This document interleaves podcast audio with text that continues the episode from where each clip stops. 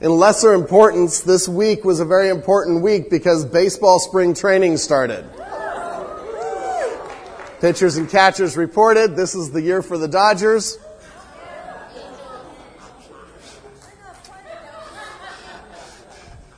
I mean, for the team that I root for. Um, what, what, what, do you think of when you think of baseball at the beginning of, of each game? The Angels boring? No, at the beginning of each game. We're, we're not taking some of those other statements. We're going to win, new beginning, but what's the tradition at the beginning? National anthem, right? I can remember my, my first year of college, five, six years ago, and um, my first year of college, and my roommate that I hadn't met, we, we met each other, we found out we were both huge baseball fans, huge Dodger fans, but really didn't matter the team if we just got to go to a baseball game, and I don't recommend this to our college students, but we skipped out on some of the orientation to go see an Angels game, and um, because we thought, hey, we can get to know each other better this way, and um, so I think we skipped how to get to know the person sleeping in the room next to you, or something like that. We're like, okay, let's just go to a baseball game instead. And I can remember because at that point in time, there had just been an incident worldwide where some of our servicemen were lost. And at the beginning of the game, we stood up to sing the national anthem, and the flag was at half mast. And we sang together this song of our country, and it was just an amazing time, the, the, the feelings that welled up inside of me. That's one of the things when I think of, of baseball is the national anthem. Now, what does the national anthem really celebrate for us? It, it celebrates what I would argue is our, our, as a nation, one of our core foundational principles, that of freedom right? At the end of it, the land of the free, and that's what it's about. And it's, it's one of these universal things that we as Americans hold to, this consecrated ideal of freedom. In the Declaration of Independence, it says, We hold these truths to be self evident that all men are created equal, that they are endowed by their Creator with certain unalienable rights, that among these are life, liberty, and the pursuit of happiness. Not so sure about the last one, whether that's a, an unalienable right, but that's a whole different discussion. But rights go along with freedom, right? We have a freedom to pursue these rights. That's why this Declaration of Independence, that we have the freedom to pursue these things that we should be able to. It's almost a universal belief among Americans that we should be able to do what we want to do, that pursuit of happiness so long as we don't hurt anybody.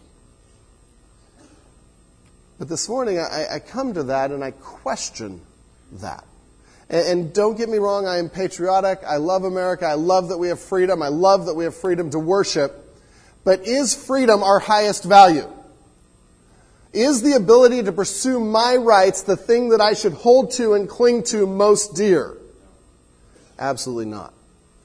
But that's the culture that we live in. Your freedom, your rights are what you hold to most dear. And I think that has filtered so many times as culture does. Culture filters into our life, right? Often in ways we don't even realize it. And so culture, I think, with freedom and rights has filtered into our lives. What are some of the rights that, that we think that we have that we might get annoyed with if, if we lose? Any ideas? You can interact this morning. Freedom to worship, okay? I like that one. That's a good one. Free speech, okay? Now, now let, let me narrow us down to a little bit more personal. Within the body of Christ, what are things that I feel like I deserve that I should be able to have? The Bible? Think interpersonal relationships. Are there things that we hold to that sometimes maybe aren't so good to hold to? Anyone walk in this morning and have someone sitting in your seat?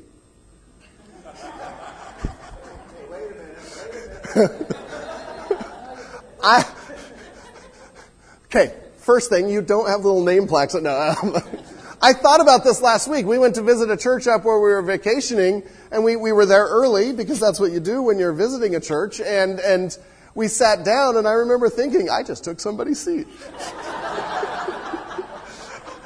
I bet somebody's really annoyed with me this morning.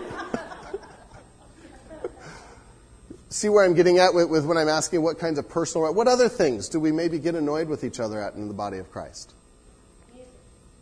Music, preferences, right? We can have all kinds of preferences and, and, and we, we really want music and worship the way that we want it. And, and when we think of rights, we are often actually thinking of, I want things the way that I want them. I want to be able to do what I want when I want. Again, rights are not necessarily bad. The right to worship, the right to having a Bible, these are precious, precious things that we hold to that God is using for His glory. But it is so easy to take rights and turn them into something else. As Pastor Andrew started to talk about last week, and because the text, Paul is going to take three chapters to develop one argument. And so we just got the taste of it last week. We know that the church at Corinth, one of their issues was food offered to idols, right? Meat offered to idols. And for some people, especially those that had come out of idol worship, that was a problem. That was a, a stumbling block, and to see you eating some of that meat for them would have been, you are worshiping an idol. What's going on? It would have been a problem in the body of Christ. Others were like, idols are nothing. Remember Andrew talking about this? Idols are nothing. It's meat. I like meat. And, and, so they, they ate because that's where they got most of the meat. And we had a conflict that was developing in the church uh, of between those that were holding to rights and saying, I should not have my rights infringed on by your preferences. And when we get to that point, the body of Christ suffers because now we are putting ourselves above loving our brothers. And that's where Paul went last week at the beginning of that. He said, you're, you're, You think you're so knowledgeable. You think you know what's right and wrong in these gray areas. And actually, you don't even know enough to know that you don't know enough. But instead, put a priority on loving each other. See, they were holding to personal rights. We do the same thing. I have a right to say what I want when I want. I'm just being expressive. I'm just being Uh, expressing my opinion, and, and that should be okay. I have the right and obligation to convince you I'm right. Ever feel that? Yeah, we do that. I have a right to do whatever my conscience allows me to do. Don't you infringe on what I think is okay to do. You know, and, and Pastor Andrew mentioned several areas where we see culture in the church battling that right now. I have a, a right to drink when I want, or to smoke, or to have tattoos, or whatever those things may be. Because we're basing everything on, do I think it's okay, rather than, which is a rights issue, rather than a, a higher issue. I have the right to dress the way I want. We're seeing all kinds of blogs about modesty right now. And the pendulum's going like this, back and forth. I have a right to watch what I want. I have a right, so on and so forth. We can go on and on and on. So, this is an important issue for the church. This is an important issue for us. And Paul is dealing with it with, uh, with meat offered to idols. That's not our issue. I haven't complained about anyone in here that you ate meat this last week. But we have all kinds of other things that we divide over and hold dearly to. I'd like to start with, with going back and reading the last part of 1 Corinthians chapter 8. Because as we come to 1 Corinthians chapter 9, it almost seems like it's a whole different subject. Well, Paul's all of a sudden talking about money and getting paid for what he does and support, but it's, it's in a line of the same argument, and we have to understand chapter 9 in light of chapter 8 and in, chapter, in light of chapter 10. Paul is making one argument here and just point after point after point. So turn with me to 1 Corinthians chapter 8. I'd like to start reading at verse 9 and catch the end of that, which helps us understand how, how chapter 9 starts out. Remember yesterday some of those English Bibles didn't have verse numbers in it, the early ones? And, and in the Greek, we didn't have verse numbers. We didn't have chapter, chapter numbers. And so the arguments in the letter just, just flowed together. And so this is all one argument. Starting at verse 9 of chapter 8. But take care that this right of yours does not somehow become a stumbling block to the weak. For if anyone sees you who have knowledge eating in idols' temples, will he not be encouraged if his conscience is weak to eat food offered to idols? And so by your knowledge, this weak person is destroyed. The brother for whom Christ died. Thus, sinning against your brothers and wounding their conscience when it is weak, you sin against Christ. Paul's making a bold statement there to say, it's not about your rights. You're using your rights to destroy your brother who Christ died for. There's a different principle that needs to be at work here. And then verse 13, the one that, that probably made them start to, to go, whoa. Therefore, if food makes my brother stumble, I will never eat meat, or I will never ever eat meat, lest I make my brother stumble. And Paul then uses himself as an example in verse 13. I'll even be willing to not eat meat for the sake of my brother, for the sake of his conscience. And that's the lead in into chapter 9, because chapter 9, Paul now will continue and he'll argue from his example, from his experience. And keep in mind the context, he's just going to drill it in home to the, first, to the church at Corinth. It's not about your rights, it's about something far, far more important. Let's orient, reorient our thinking to how Christ would want us to orient it. And so Paul, in, in chapter 9, will talk about some ways that he has given up his rights for the church at Corinth. He flips it around and he's basically saying, okay, you want to talk about rights? Let's talk about rights. Here's some of my rights. Here's what I've chosen to give up because all of you are my weaker brother. Think of how the strong ones in Corinth that thought they were so smart felt at that point. That's the background of what we come to sort of to, to understand one of the issues, the main issue that Paul is, is going to talk about in this text. When an itinerant preacher would come around and from city to city, and when you'd stay at a church, the custom was that church would support them, give them food, give them lodging, a means of sustenance, uh, living. They would earn their living by what they were doing. Paul, however, had chosen to take a different path. Hold your finger in 1 Corinthians 9. Just turn over to Acts 18 which is the, the story of when he came to Corinth, some of his ministry there. Acts 18, we're just going to read the first three verses by way of background. After this, Paul left Athens and went to Corinth. So this is the first time he's coming to Corinth to, to found the church there. And he found a Jew named Aquila, a native of Pontus, recently come from Italy with his wife Priscilla, because Claudius had commanded all the Jews to leave Rome, and he went to see them. And because he was of the same trade, he stayed with them and worked. Catch that? For they were tent makers by trade. What did Paul do when he went to Corinth? He worked. He made tents. It's what he knew how to do. He stayed with other tent makers. That, that, now for us, it's like, oh, okay, that's cool. For them, that's a problem. They're like, what? He did what?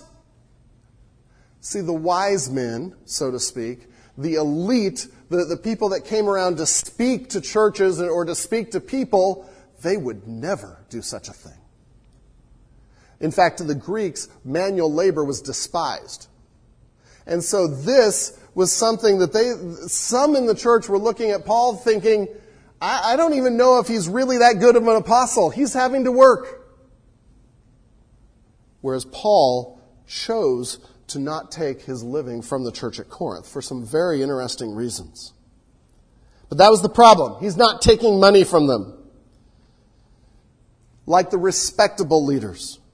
And so in chapter 9, Paul begins to talk about why, and he addresses this issue and, and, and begins to use himself as an ultimate example, other than Christ, of what they should follow, what they should imitate. See, we see in Paul's example that personal rights must be set aside when they hinder an effective witness of the gospel and when they endanger the faith of other believers. And so we come to chapter 9, an interesting argument. And this morning, what I'd like to do is, is really spend the first two thirds of our time following Paul's argument through, understanding Paul's argument. And then we'll draw some applications at the end. Sometimes we do that while we're going, but I, I really want us to understand Paul's argument. And he begins in verses 1 and 2 with his position. Paul has apostle sized rights. Think of McDonald's and supersize me. Paul has apostle sized rights. Let's read together verses 1 and 2. Am I not free? Now keep in mind, you have to understand chapter 8, where he just said, I'm willing to give up meat myself. The very next thing he says, Am I not free? I, I have just as much freedom as you. In, in fact, some of the strong in Corinth might have been saying, well, you want me to give up eating what I love to eat for the sake of someone that thinks it's wrong? I'm free to do that. And Paul then answers, well, am I not free? Am I not an apostle? He uses four rhetorical questions here. In the Greek, they all assume a yes answer. There's no real question here. Am I not free? Yes, I am. Am I not an apostle? Absolutely, I am. And he's talking about his authority and his rights. The next two questions deal with two of the, the proofs of his apostleship. Some may have been questioning his apostleship in, in Corinth. In fact, we know in 2 Corinthians that they will end up questioning his apostleship. And just for those that really love the different layers of Scripture, Paul is brilliantly, as he talks about his example, also teaching the church at Corinth in some areas where they're weak. Because they had issues with whether or not he was an apostle, and they had issues with giving and following through with giving and supporting those that were ministering in their midst. And so those are the two aspects of his example he's going to use to teach them as a subpoint while his main example is giving up rights. So he says, Am I not an apostle? Then the two, two um, qualifications or two proofs of his apostleship. Have I not seen our Lord?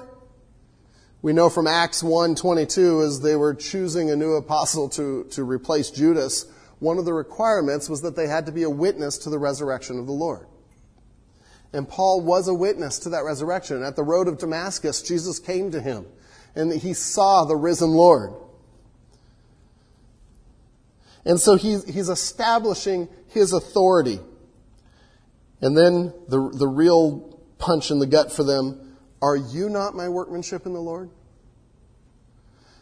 If to others I am not an apostle, at least I am to you, for you are the seal of my apostleship in the Lord. And, and, and, he really brings it to them. He says, if I'm not an apostle, if I'm not teaching God's word, would you even be saved? You're the proof of my apostleship. That word for seal there, if you remember, that a seal was something that a dignitary or someone in authority, as they closed a letter or an edict or something, they would take and melt hot wax over the, the seam of it, and they would use their signet ring, which only they had, and they would press it into the, the wax. And that seal was an authoritative proof that this letter was from this person. So when Paul says, You are my seal, he's saying, the work of God in your life, the fact that you're believers, proves, it authenticates my apostleship, that I am coming with a true message from God. So Paul starts by saying he has apostle sized rights. Sort of my term. Uh, it sort of helps me understand what, he, what he's saying there. But, but think about what he's saying. He's saying, okay, even I'm willing to not eat meat. I'm willing to not give up my rights. And I'm an apostle. And, and he's not directly saying this, but the implication to them would be, if I'm willing to do this as an apostle, one who has authority, one who doesn't even have to give up his rights, how much more should you? It would be like if you, if you go to work tomorrow morning and the, the founder of the company or founder and CEO of the company comes to you and says, you know what, um, I'd like you to buy me lunch today. What do you say to him? Sure, why? Because he's in a position of authority, right? Okay, so what if he came to you instead and said, you know what, you've been doing such a good job, I'd like to buy you lunch today?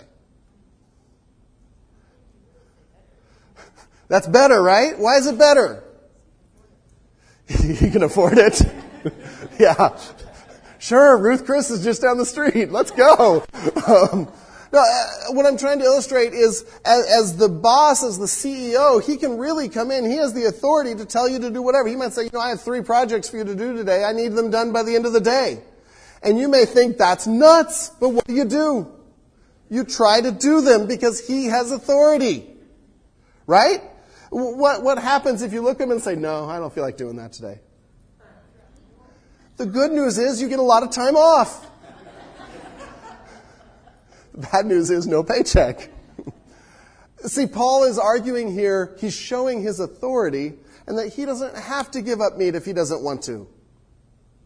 Especially him. He doesn't have to, to give up anything. But as he's going to continue to argue, he does.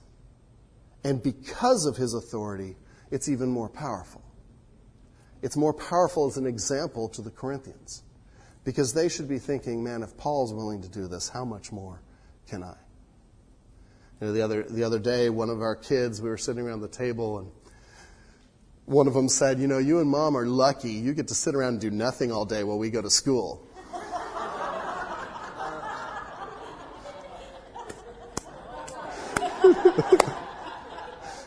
oh, really?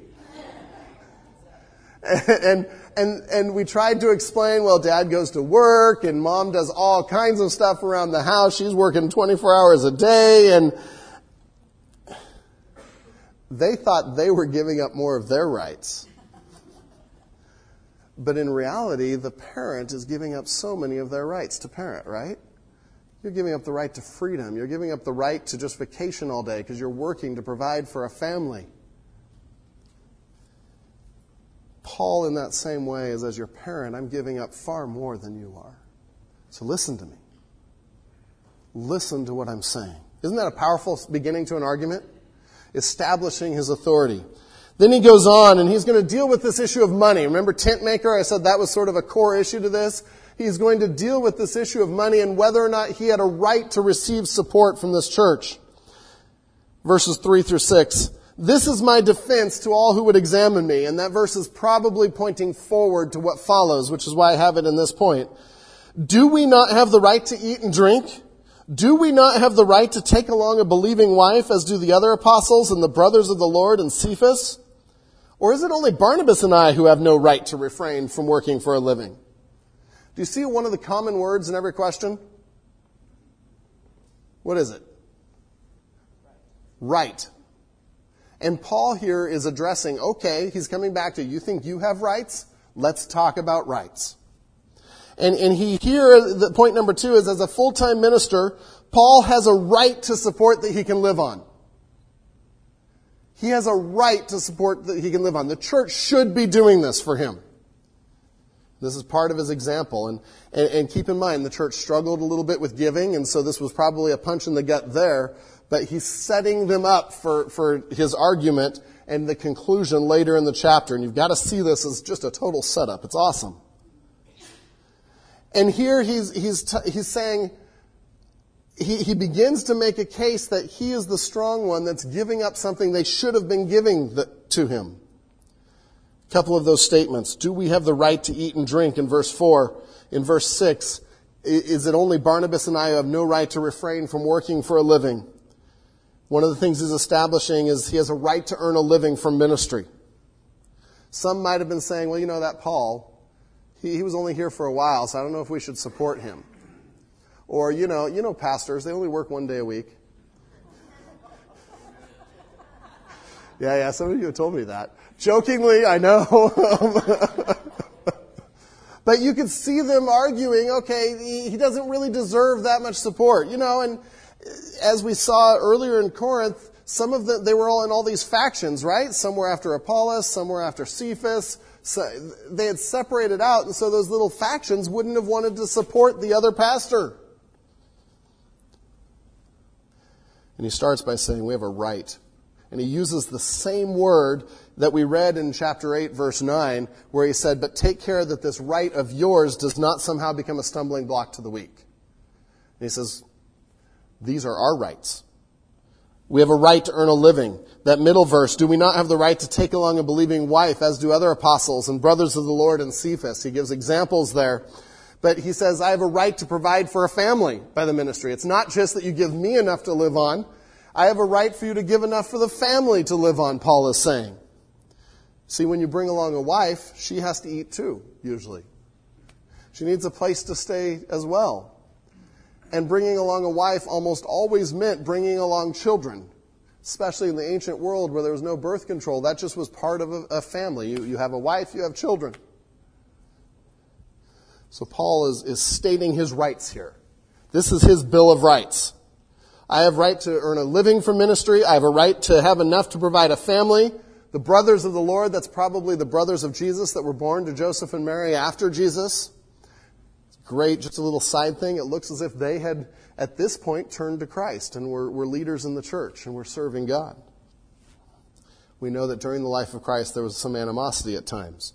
Thought he was crazy at times. And part of his argument here part is that others in ministry have the same right, shouldn't I? And so his point is those in full-time ministry deserve a fair, livable, honoring wage. And he's telling this to the church at Corinth. A little awkward to say to them, but he's setting up his case. We go on in verse 7 and point number 3. Paul gives an overwhelming six reasons to back up his right for material support. So he's stated his rights. His Bill of Rights is point number two. And now he's going to give the basis for those rights. He's pounding it home, isn't he? he he's making a point on this issue. So let's start at verse 7. Who serves as a soldier at his own expense? Who plants a vineyard without eating any of its fruit? Or who tends a flock without getting some of his, the milk? And he starts with the argument of common sense. The first basis, the first reason for this support is it's common sense. And he gives them three obvious things. Soldier. Soldier isn't fighting all day and at night going and getting a second job so he can have a place to live and, and eat, right? We feed our soldiers. We give them a place to live. We give them a living. He then moves to um, a farmer who plants a vineyard without eating of its fruit. He said, it's just customary. This is common practice. You know this, guys. Soldier, you give him a living. Farmer, he makes his living off what he's farming. His work is directly related to his living. Then he goes to the shepherd or who tends a flock without getting some of his milk. These were all paid from their occupation. Interestingly enough, I, I, actually think these are all examples of ministry too. Paul fought for his, his people. Maybe not with swords, but he fought in prayer and spiritual battle. He was a soldier for the churches he founded. He was a farmer. He sowed the seed. He was a shepherd. He continued to bring them along and shepherd them and to pastor them.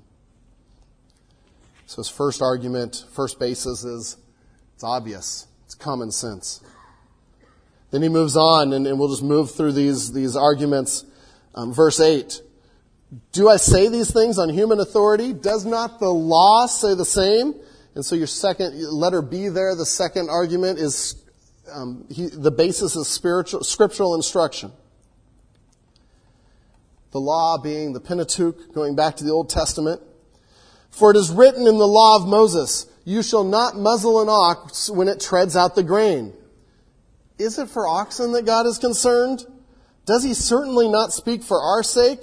It was written for our sake, because the plowman should plow in hope and the thresher thresh in hope of sharing the crop. And he quotes Deuteronomy 25, 4 here, a command that says you don't muzzle the ox while he's treading grain. And, and we know that on the threshing floor, they would bring in the, the grain and the ox would walk on the grain and sometimes carry a heavy stone or um, wood with weight on it, and it would crush the grain. And then they would come and throw it in the air and the, in the breeze, and the chaff would blow away, and the grain would fall down. And so one of the instructions was the ox should be allowed to eat while he's working. Okay? If he's helping you, you should help him. He should be allowed to eat. And Paul is doing what all the rabbis actually, if you look at some of the, the literature of the time, the rabbis understood this verse to mean more than just oxen. And, and it's an argument from the lesser to the greater, which means if God is that concerned about some dumb animal, sorry for animal lovers, but without a conscience and without an ability to reason, if he's that concerned about a dumb animal, how much more is he concerned about men and women that he created in the image of God? See how it's a, an argument from the lesser to the greater? So if it's true of ox, it's got to be true of God's people. And so Paul's second basis for this, this right is the Word of God, the Old Testament. We'll keep moving. There's more we could say on a lot of these, but I want to keep moving through it. Verse 11, third basis for, for this right is reciprocity. Spiritual work has real value and should be rewarded as such. Reciprocity means if I do something for you, you do something for me, okay? Make sense? And so verse 11 talks about this, and in verse 11 it says, If we have sown spiritual things among you, is it too much if we reap material things from you? And, the wording there actually shows that the spiritual things are of greater value than, than the, the material things. Is it too much that you provide some help for us, some material things for us? And so there should be, there should be a, a response. Spiritual work deserves some sort of value and some sort of reward. He goes on then, the fourth basis for this right, he said there's a precedent of how others are supported. Others, and he's already stated his claim as an apostle, but others are supported, why not us? In verse 12, if others share this rightful claim on you, do we not even more? Or do not we even more? Now keep in mind, what was Paul to the church at Corinth? He was the founder of the church. And so he's arguing, I, I founded this church, I started this church, I've given my all for this church. Do we, do I not even more deserve some sort of a, a, a response to that, to earn a living from that? keep in mind he's making a case that he has chosen not to follow through on. Right? And I can just picture him writing at this point. He's gone through four of these bases and it's killing him because he's like, okay, they're getting the wrong idea here. It looks like I'm demanding money for what I'm doing. Whereas he's making a, a, a point that he has a right to this. And if we're talking about rights, let's think about it. And so the, the rest of verse 12, I think, is is just sort of, he, he blurts out what's coming. And it's a preview of what he starts in verse 15.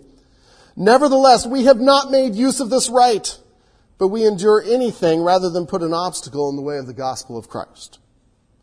We'll come back to that because that's the conclusion today of what I want to talk about. Because in verse 13 and 14, he gives us a couple more reasons why he deserves to, be, to have support for his ministry. 13, he appeals to the priesthood. Do you not know that those who are employed in the temple service get their food from the temple, and those who serve at the altar share in sacrificial offerings? And they would have gotten this. This was true of Jewish um, faith. This was true of the, the secular temples, the, the pagan temples that were in Corinth. The priest got a share of it. We know from Leviticus 2, 3, and 10, and, and throughout the, the instructions to the priests, that people would bring them an offering, they would sacrifice part of it, the rest of it was for their living for their family. And so they would, they would eat that, they could share that. Same thing happened in pagan, um, pagan practice. And Paul's saying, okay, in even the pagan temples in your town, in even worship back at Jerusalem, people that whose full-time ministry is, is for the for God, for, for, for their God, whatever that is, they draw sustenance, they draw support from what they're doing. And then verse 14, it's his last basis. And, and this is Paul, again, just the, the brilliant argumenter that he is. He saves the best for last. And, and so I, I've interpreted a little bit here. Oh, yeah, and one last thing Jesus commanded it. You know, just sort of, in case you didn't like the other five, boom! And in verse 14 it says, In the same way, the Lord, he's referring to Jesus there, the Lord commanded that those who proclaim the gospel should get their living by the gospel. How are you going to argue that one, guys? Do you see where he's going with that? And he's probably referring here to when Jesus sent out the, the 70 or 72, depending on your translation. He commissions them, and then later he commissions the apostles to go out. And, and he says, at that point in time, don't take anything with you Draw support from the houses, the people you're ministering to. The laborer is worthy of his wages. And so that's probably what Paul is referring to here is Jesus' own command as he sends people out. We saw Paul do the same thing in 1 Timothy 5, if you remember studying that, verse 17 and 18. Let the elders who rule well be considered worthy of double honor. And he's speaking financial support there with, with honor especially those who labor in preaching and teaching. For the scripture says, you shall not muzzle an ox when it treads out the grain. That's the Old Testament Deuteronomy passage. And the laborer deserves his wages. That's Jesus' instruction in the New Testament. If you want to look those up, Luke 10, 7 or Matthew 10, 8 or a couple places you can look those up. So six basis for his right to receive support. Do you see the argument he's making? I'm an apostle. Here's my Bill of Rights. Here's six reasons why I definitely, there is no doubt that I have this right. It's like going to your boss and asking for a raise, and you don't just have one good reason, you have six. And we get to the last point. Because, like I said, Paul is setting them up. He's setting them up for the gotcha. And we see that in verse 12 and verse 15. Today we're just going to look at, at those verses, but it'll be, we'll expand that next week. In a stunning reversal, point number four in your notes, in a stunning reversal, Paul gives, gave up this right so he could better share the gospel. Go back to verse 12. Nevertheless, we have not made use of this right, but we endure anything rather than put an obstacle in the way of Christ. Just think about that verse. Pick that apart a little bit. We have not made use of this right. Does Paul deserve this? Yeah, any doubt at this point? he says, No, I, I chose not to go there. But we endure anything. And, he's, the wording there is, I'm willing to endure difficulties. I'm willing to be inconvenienced. I'm willing to endure hardships. And this is the point. This is why we worshiped the way we worship this morning rather than put an obstacle in the way of the gospel of Christ. What's his highest priority? The gospel of Christ. Where do personal rights match with, with the, the sharing the gospel? Way lower. He's like, I am not going to put an obstacle, anything in the way. And that word for obstacle was used of tearing up a road when an army was advancing, because it was a lot harder to get an army across a torn up road or no road. And so it became a way that that army could not advance anymore. And Paul says, I am so concerned about the gospel of Christ that I'm willing to give up my most basic right so that you will hear what God has to say to you. So that you can freely hear the most incredible news you need to hear, that of salvation. That's the gotcha. He set him up that he deserves this. And he finally says, But even as an apostle, I'm willing to give that up for your sake as the weaker brother. Imagine sitting in the church at Corinth, hearing this letter, read to you. And you get to that point, and it should be like a knife in the heart that convicts and steps on toes if Paul is willing to give up a living. And we know that he toiled, and there's some other verses in 1 Thessalonians 2, 8, and 9 you can look at. He worked hard. He worked after hours to make tents to support himself. If he was willing to do all that, and, and I'm not willing to give up part of my diet for my brother, do you, do you see how hi- hypocritical that is? And he called him on it and pinned him to the wall in it. Why was this a stumbling block? And, and the, the word obstacle there comes back to the stumbling block that he was using in verse 8. You know, there's a lot of, of, of guesses, a lot of um, possibilities for why this was a stumbling block to them. Uh, one of the biggest ones, I think, is what we've already talked about at Corinth, the patronage system. Remember that? The rich would give gifts to and, and support to those that were poor or those that were, were um, had less social status. And what did they expect out of that? service, favors. And so in Corinth, to give somebody money was to give an expectation of the return of a favor. We never see that in politics. We do all the time, right?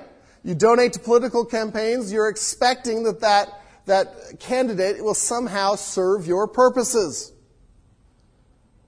I think that's probably the biggest one here. Um, they, they do, we know from 2 Corinthians, they had a problem with giving. They, they a lot of times would say, oh yeah, we want to do that. Or yeah, we want to do, we think we should support the church at, at Jerusalem and those in need. We think we should support our pastors, but then they rarely carried it through. And so in 2 Corinthians 8:11, for instance, Paul says, "So now finish doing this as well, so that your readiness in desiring it may be matched by your completing it out of what you have." And he spends a couple chapters in 2 Corinthians talking about giving. So this was a huge issue in the church. And I, I think he's pounding them on that too. But what are we willing to give up for the sake of the gospel? Now, a lot of you have gone on mission trips with us, right? How many of you have gone on, on a mission trip sometime here, here at Village? Especially Yugo, when we go down to Yugo, we asked you to give up certain things, didn't we? Remember what some of those things were? We said, don't wear red because red was a, a, a sign in, in, some circles there, in conservative circles there, of, of a lady of the night or a person of the night. And so we asked you to give up the personal right to wear red. Is wearing red wrong? No. Good thing, huh, Joel? Uh, it, it, it's not wrong for us. And Jeremiah, there we go. but for that, we said, can you give that up for a week? We asked any, any couples to give up any sort of physical contact. Because the little kids down there, they see you even look wrong at somebody and you're married in their eyes. One trip, even though I had no physical contact, one trip I was married to like three or four different girls. Not really, just that's what the kids thought. That's how careful we had to be. We give up rights for the sake of the gospel. Not to mention giving up a week. Some gave up a week of work. Giving up a right to safety. Giving up all of our rights. Giving up a right to lice free hair for the sake of the gospel. Do you see where Paul's going with this? He's setting an ordering of priorities. And, village, the gospel is our highest priority. What would we be willing to give up for someone to be saved? That's the bottom line. And I hope it's just about everything. I'm not talking about core principles of, of our faith. We're talking gray areas and preferences here. And Paul's going to expand on that in the, in the passage we'll talk about next week. See, there's a difference in having a right and choosing to exercise it. In America, in our, in our exercise of our freedom, we often think that if we have a right, we must exercise it. But Paul is saying, no, no, that's not how you make these kinds of decisions. By way of application in your notes, just want to mention a few things. First section is main application, his point about giving up our rights for the gospel. Second section, he's also making points to this church about support and financial support of those that are working there. But in the main application, our rights and wants are lesser priorities than the gospel and loving our brothers. Always think of the gospel first. What will help its acceptance? What will hinder it? Those are better questions to ask when thinking of what can I do? Be willing to give up your rights in this for the sake of the gospel and loving each other. That, that's why the, the, whole discussion of modesty right now and, and the blogs, and, and, and I'm going to come back to this sometime. I may write something on it, but the, the blogs that are, are now sort of the pendulum swinging the other way and saying, well, no, we, for the women, we shouldn't have to even consider the guys. It, it's all on them. And, and it, well, it is on them and it's on you because the, the scriptural principle here is to give up our rights for each other. And young ladies, I'm seeing so many arguments out there that are tearing you down even though they sound so appealing. We'll save that soapbox. Talk to me if you want to know more about that. But be willing to be inconvenienced and sacrifice for the gospel. See, when we start to think about rights, we often also think about, I don't even want to be inconvenienced. Do I, am I okay being inconvenienced to serve you here? Are you okay being inconvenienced to serve me and to serve each other? I hope so. Because love is more important than my comfort, than my convenience. The gospel is more important than what I feel like doing today. That's the main application Paul is making here.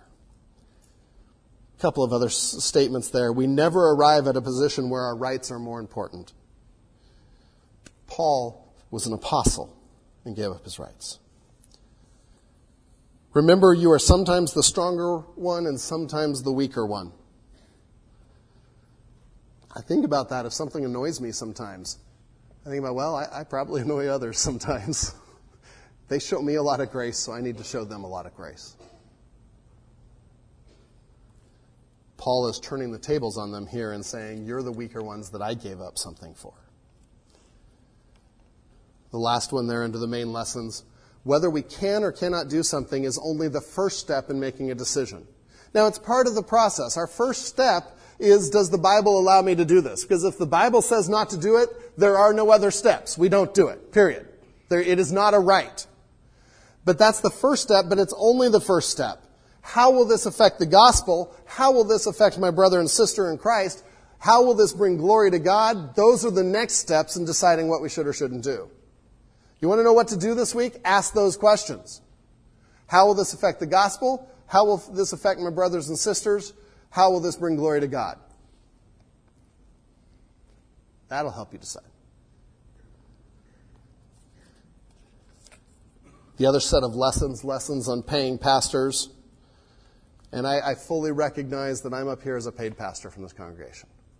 And, and, and I want to commend you because I have seen 25 years, a little more than that, being here of faithfulness in this congregation to giving and faithfulness to the work of God, faithfulness to honoring your pastors and those in ministry. It is such a joy and privilege to serve here and to minister here with co laborers in Christ. And so many of these principles you have put into practice. Thank you. Let's go through them. No one model of support is absolute. Paul is not saying that all ministers should give up being paid for the ministry. Happy and I thought of maybe I'd come up and we'd announce to our wives in front of you all that we'd no longer be taking a salary. That's not what Paul is saying because who does he mention? He mentions all these other apostles that are taking a salary and only he and Barnabas have chosen not to. So there's, there's all kinds of different ways of doing it. Why did Paul not take a salary? Because it would cause a stumbling block to the gospel at Corinth. We know he did at other churches. In, in fact, if you look up 2 Corinthians 11, 7 through 9, and we don't have time this morning, he talks about that other churches are actually paying him while he's at Corinth and supporting his ministry. So there's no one model of, no, no one model of support is absolute. It depends on, on the needs of the situation. Second point ministers should be provided with a reasonable and adequate living so they are not preoccupied with providing for their family rather than devoting themselves to the work of ministry. Now, this isn't always possible, which is why the first one, there's no one model of support that is absolute. But the idea that Paul is saying here, in, when he talks about his rights and some of the reasons for that, those rights, is support those in full time ministry well so they can focus on ministry. Because if they're spending their time focusing on how is my family going to eat or how are we going to pay bills, that is taking away attention from ministry. So it needs to be a fair, livable wage. Third point those in ministries must not allow support levels to define their ministry to certain people. This comes, I'm taking this from the patronage system and why Paul felt that this could be a stumbling block. What that means is no one in ministry, whether it's pastors or someone else in ministry, should decide who to minister to based on what they think their giving levels are. Can you see where that'd be a temptation? Okay? Shouldn't happen. One of the safeguards at Village that we do is none of the pastors and staff know who gives what here. And I like it that way. That's the way it should be, I believe, for a church. Um, I don't want to know. I don't even want that temptation. So it's one of the safeguards we have, but that applies to any level of ministry. We're never to base our ministry based on how much we think somebody's giving. Paul didn't. Fourth one sort of goes is the flip side of that. Congregations should not think of salaries or giving levels as a way of influencing a pastor to their desires. That also is from the patronage system. Fifth one, and I end, end with this. Every one of us should be personally involved in giving. Every one of us. It's going to be at different levels for each of us, but we know from Scripture that every one of us should be involved, myself included, pastors included. See, the purpose for giving, we see in 2 Corinthians 9, is twofold. It's to supply for the needs of ministry, but it's also to show gratitude to God, thanksgiving to God. A couple weeks ago, I was teaching in Reality Check, and we were looking at Abraham, and he goes and he rescues Lot, and he has all this loot from the rescue. He comes back, and, and Melchizedek, the priest of the Most High God, Yahweh, comes out. What does Abraham do? He gives him 10%, just as a way of saying thank you gratitude to God. You know, one of the things that, that we practice, and I encourage others to practice, anything that comes in, any money that comes in, give a portion of it back to God. It's not about a ritual, legalistic tithing. It's about saying, God, I am grateful to everything you've given me. I'm going to give some of it back. It's an act of worship. This is why we, have I don't know if you've noticed the last couple month, we're, months, we're moving our offering into worship because it's an act of worship. What I was noticing is during offering, it became a chat time. Sort of a throwaway time in our service. That's, it's not about getting the money. It's about offering this to God in gratitude to God. And we wanted to remind ourselves of the purpose for giving. Every one of us should be personally involved in that. Those are sort of subpoints to the main point of giving up our rights for the gospel. In, I want to end by reading some Miranda rights. Speaking of rights, you know, you've seen in TV shows, someone gets arrested, what do they always say first? You have the right to remain silent, yeah. What are Miranda rights for believers? Have you thought about that? What if someone was saved and the first thing we said was, Child, you have the right to remain silent from now on about your rights. You gave them all up when Christ brought, bought you with his blood, and you forfeited any claim you thought you had on your person, your possessions, and your life. You are not your own, but belong body and soul in life and in death to him. If the Lord of the universe gave up all of his rights for a sinner like you, let's have no more quibbling from you about yours. You have already been given that which you had no right to expect in order to nullify the damnation you were fully entitled to receive. Wow. Puts it in perspective. The gospel, loving brothers and sisters in Christ, my rights. That's what Paul is driving home here. Let's pray. Lord God, our Father, Lord, I pray that you would convict us of areas that we are holding on to our rights. Maybe areas we get annoyed with each other at, or things we get annoyed with, ways that we want it done our way. Lord, ways that we try to take control at times, try to assert ourselves above other people. Lord, help us to put all aside for the gospel. Lord, what an incredible gift that you died on the cross in my place when I didn't deserve it, I didn't earn it. In fact, I deserved the exact opposite. Lord, what else can I do but worship you and to give my rights to you? In Jesus' name.